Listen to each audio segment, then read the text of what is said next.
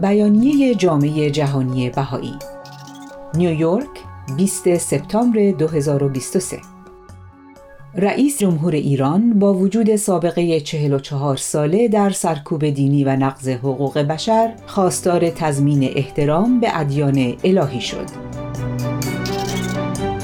جامعه جهانی بهایی BIC به بیتوجهی ابراهیم رئیسی نسبت به حقوق بشر در سخنرانیش در مجمع عمومی سازمان ملل متحد در تاریخ 19 سپتامبر اشاره کرد. این در حالی است که جهان نحوه رفتار حکومت ایران با زنان و اقلیتها و سرکوب جامعه بهایی ایران در یک سال گذشته را همچنان به یاد دارد.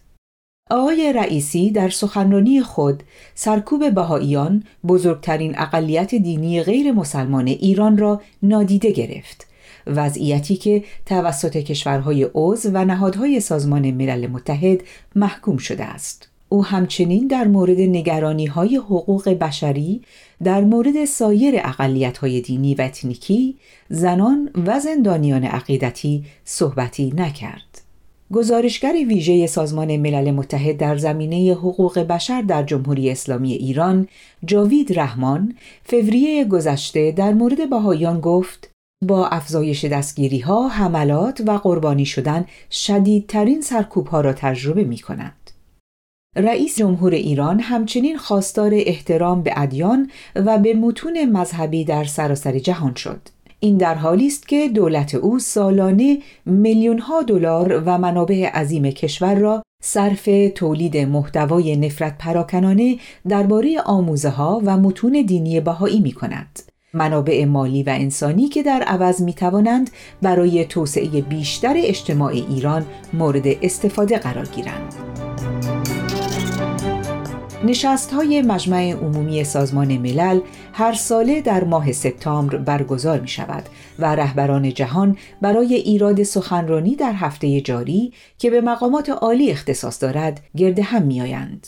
مجمع عمومی یکی از شش ارگان اصلی سازمان ملل متحد است که به عنوان هیئت اصلی مشورتی، سیاستگذاری و نماینده این سازمان عمل می کند و از جمله موضوعاتی که مورد بررسی قرار می دهد حقوق بشر است. بانی دوگال نماینده ارشد جامعه جهانی بهایی BIC در سازمان ملل متحد گفت هر سال شاهد حضور رئیس جمهور ایران در مجمع عمومی سازمان ملل هستیم تا مشابه صحبتهای امسال آقای رئیسی بگوید جمهوری اسلامی معتقد به برابری انسان هاست و رفتار خشونت آمیز با دیگران ممنوع است. تزویر بهدنگیز حکومت ایران باید با صدای بلند اعلام شود.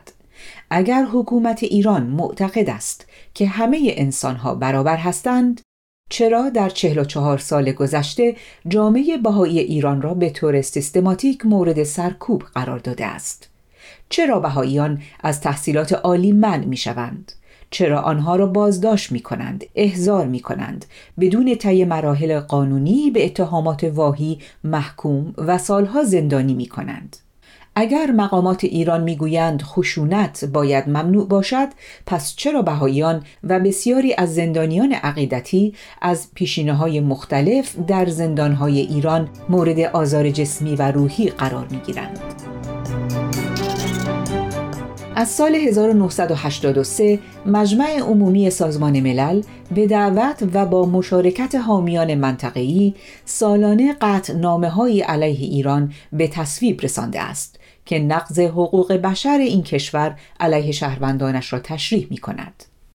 خانم دوگال افزود جامعه بهایی هزاران مدرک از جمله اسناد دادگاه، سیاستهای رسمی و گزارشهای سازمان ملل را در طول دهه ها جمعآوری کرده است که نشان دهنده سرکوب بیامان بهاییان از طرف حکومت است. ما امیدواریم که رهبران جهان از هر منطقه‌ای در روزهای باقی مانده از مجمع عمومی به یاد همه کسانی که در ایران از بیعدالتی رنج می‌برند از جمله بهاییان به حمایت آنها برخیزند. وضعیت جامعه بهای ایران و کل جمعیت کشور در دوازده ماه گذشته وخیمتر شده است. بهاییان بزرگترین اقلیت دینی غیر مسلمان ایران از زمان تأسیس جمهوری اسلامی در 44 سال قبل به طور سیستماتیک مورد آزار و اذیت قرار گرفتند. چندین سند سیاستگذاری ایران از جمله یادداشتی محرمانه که در سال 1991 به امضای علی خامنه‌ای رهبر جمهوری اسلامی رسیده خواستار مسدود شدن راه ترقی و توسعه جامعه بهایی نظارت و آزار محرومیت از تحصیلات دانشگاهی و اشتغال در بخش دولتی است. در هفته های اخیر بیش از 180 مورد آزار و اذیت جامعه از جمله 60 مورد دستگیری و زندان رخ داده است. دو زن سالخورده بهایی، محوش ثابت و فریبا کمال بیش از یک سال است که با یک حکم ناعادلانه ده سال حبس در زندان اوین به سر می‌برند. آنها پیش از این به همراه پنج نفر دیگر از اعضای یک گروه غیررسمی اداره جامعه بهایی در ایران ده سال زندان را سپری کرده بودند. این گروه در سال 2008 منحل و هر هفت عضو آن دستگیر و زندانی شدند. در ماه اوت در موج جدیدی از حملات علیه بهایان ایران آقای جمال الدین خانجانی یک بهایی 90 ساله با شرایط وخیم جسمی که پیش از این نیز به دلیل اعتقاد خود به آین بهایی ده سال زندان را سپری کرده بود بار دیگر دستگیر شد. آقای خانجانی و دخترش ماریا که همراه او دستگیر شده بود بعدتر با وسیقه بسیار سنگینی آزاد شدند.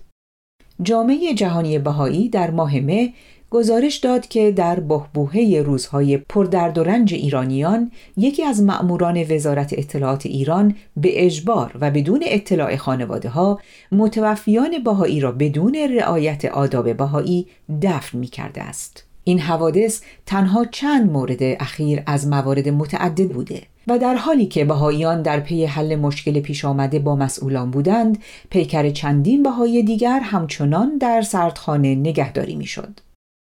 در تابستان سال 2022 مجموعه ای از دستگیرها، تخریب خانه ها، پروپاگاندا و سایر موارد سرکوب آغاز موجی از حملات علیه بهایان ایران بود که همچنان ادامه دارد. این در حالی است که کمپین جهانی داستان ما یکیست میلیون ها نفر را در سراسر جهان به خود جلب کرد. از جمله حمایت های قابل توجهی از هزاران شخصیت حقوق بشری، مقامات دولتی و رهبران سیاسی، افراد برجسته، هنرمندان و شهروندان عادی از سراسر جهان که از حقوق جامعه بهایی ایران حمایت کردند. خانم دوگال گفت آقای رئیسی درست زمانی در مقابل جامعه بین المللی حاضر می شود که میلیون ها شهروند در کشورش با نقض حقوق بشر مواجه هستند و هر سال دولت ایران توسط نهادهای بین المللی به دلیل سرکوب بهاییان و موارد متعدد آزار و اذیت دیگر افراد و گروه ها مورد سرزنش قرار می گیرد.